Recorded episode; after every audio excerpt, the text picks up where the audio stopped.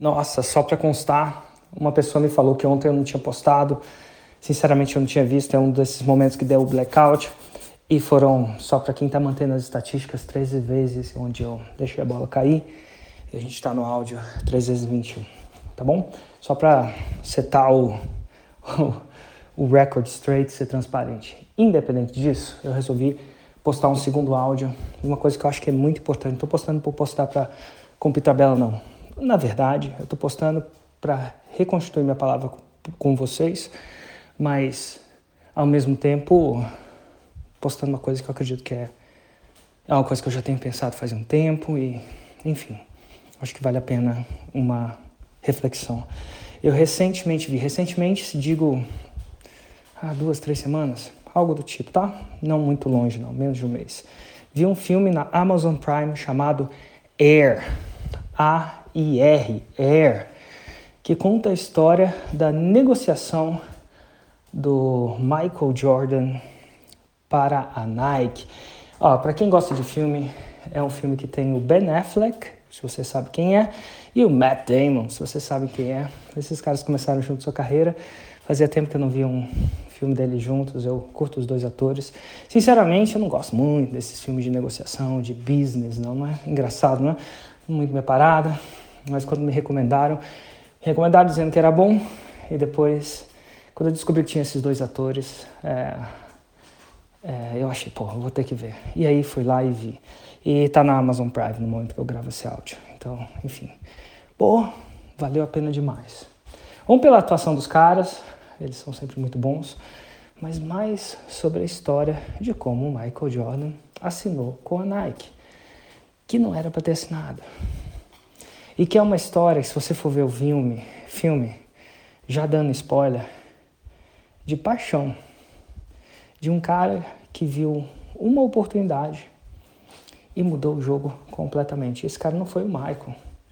Foi o Careta lá, que eu até esqueci o nome, que é interpretado pelo Matt Damon. Vou chamar de Matt Damon aqui, mas enfim, o Careta lá que viu isso.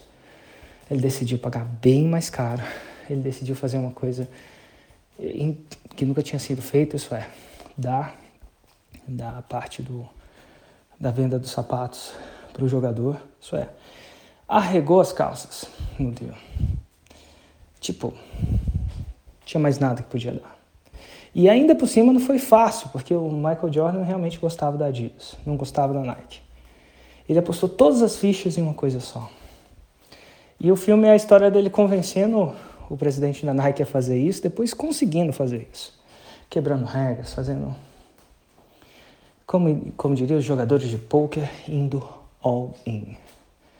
E aquilo ali é, é muito louco, né? Porque no começo do filme, agora vai ser o spoiler total, para de assistir esse áudio, vai assistir o filme se você não quiser ver o spoiler. No primeiro, é, no começo do filme, o, o storytelling mostra ele, sei lá, vendo alguns jogadores, né? Que, enfim, trabalhando, foi lá vendo uns jogos, uns caras de high school, né? De colegial, segundo grau, que a gente chama aqui no Brasil, e depois passando em Vegas e jogando dinheiro em Vegas e perdendo. Então ele estabelece o ator principal, Matt Damon, como um gambler, um cara que aposta. Em cassino, vai vendo, em cassino não tem jeito, né? Cassino é foda, cassino sempre ganha. Mas eventualmente, ah, depois dessa construção, ele vê essa uma oportunidade que na vida, na cabeça dele estava clara e quando você vê o filme não é tão claro assim. Definitivamente não é. Ele joga tudo, tudo, tudo, tudo. Aquilo conectou comigo, porque quando eu vi, quando eu vi a fórmula, eu tive talvez o que eu possa achar que esse mesmo calor no coração da oportunidade e coloquei tudo nela. Tudo. Tudo que eu tinha. Energia. Engraçado que várias vezes depois que a fórmula, principalmente nos anos mais passados, né? Muitas pessoas, pessoas viram a fórmula de lançamento lá fora. Mas ninguém tinha. Cara, muita gente pensou, ah, devia ter lançado isso no Brasil, ah, devia ter feito isso no Brasil, mas ninguém fez, sabe?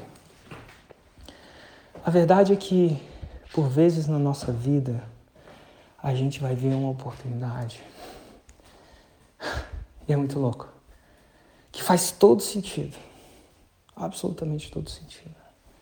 Só que a gente vai simplesmente fugir dela. A gente não vai seguir o nosso coração. É engraçado isso. Tô falando para você seguir sempre, nem falando que sempre vai dar certo. É claro que se desse tudo errado, a responsabilidade era minha, o tempo e o dinheiro era meu e à medida que eu pago minhas contas, meus impostos, devo nada a ninguém, né?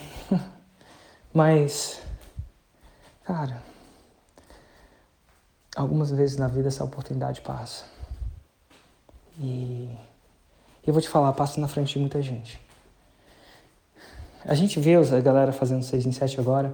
Quantas pessoas não tiveram que ver duas, três, quatro, cinco vezes na sua frente para tentar entrar? E depois que entra, duas, três, quatro, cinco vezes na sua frente para fazer. Fazer também, né? Depois duas, três, quatro, cinco vezes na sua frente, novamente, para levantar depois de um tropeço. Porque empreendedorismo é assim, não é um caminho reto. É um caminho estatisticamente favorável se você segue um plano. Mas e na reta? Olha, reta, não. Essa mensagem é para você. Eu acho que o caminho que você está me seguindo. Você me segue aqui por causa do empreendedorismo, que sabe pelo 6 em 7. Lembra, vê o filme, assiste esse. E entenda que por vezes grandes oportunidades vão passar na sua frente e na frente de muitas pessoas. E poucos vão pegar por falta de coragem. Mas pegar essas oportunidades, ter a coragem de dar um passo adiante, é o que separa os homens dos meninos e as mulheres das meninas. Fica a dica. E assiste o vídeo. Se nada, se nada fizer sentido desse áudio, só esse assiste o vídeo, né? Assiste o vídeo, assiste o filme. Se nada fizer sentido, pelo menos você vai se entreter bastante, na minha opinião. Filme top. Vai lá. Programa de sexta. Vai.